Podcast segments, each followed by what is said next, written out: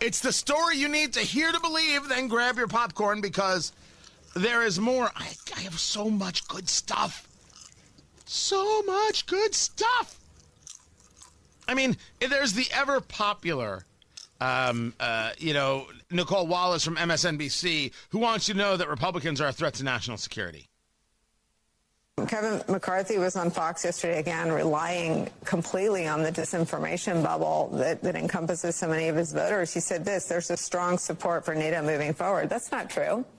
We know that's not true because a week ago, two weeks ago, 63 House Republicans voted against a purely symbolic resolution offering unequivocal support for NATO. How, how do you get Democrats to get on offense and describe Republicans the way you and I see them as a threat to national security? Look, if, if, if you want to live your life in in these kinds of nonsensical platitudes to an audience that is ever shrinking, you're more than welcome to, Nicolle Wallace. But please don't think for a second it is a replacement for intellect. That's not what you're showing. That's not what you're providing. That's not what you're offering. You you're you're like Joy Reid, but with more internalized guilt. It is just hate upon hate upon hate. That's what you offer, with nothing really behind it. I would argue that a threat to national security is not putting enough money towards national security, not building up a navy, not engaged more in how we deal with cyber defense. And I want to find ways to do that. I think that the people who say defund the police are a threat to our national security. If you told me, hey, we need to find a way to engage some better policing tactics and skills, okay. We said okay from the beginning. Defunding the police is a nonsense maneuver. Who's more of a threat to national security based on those bits of criteria, which one could argue are the criteria? Oh, but it must be difficult or actually not difficult. If you engage it in that way, uh, you won't be on MSNBC.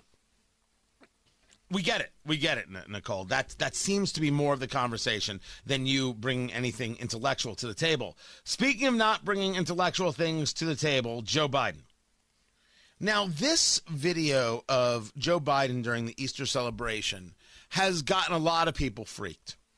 They were celebrating Easter there on on was on the South Lawn, and um, Biden doesn't look okay.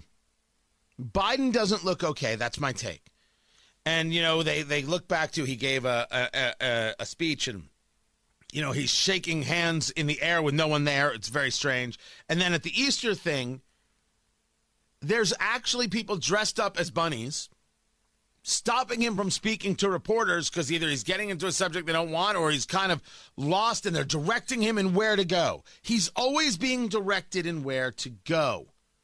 And that was not him as a younger man, that is him as an older man. And you can argue has something to do with his mind. This was Jill Biden sitting next to Joe Biden while they're reading something. Maybe you can hear it. Okay, just stay. So, so Sylvia, just sit. Don't move. She's a teacher. I'm the teacher, you know. She's a teacher. They finished with something, and Jill Biden said to her husband, Okay, just stay. Just stay. You need to hear it again? I'll play it for you again. Okay, just stay. Is she reminding him? Is she comforting him?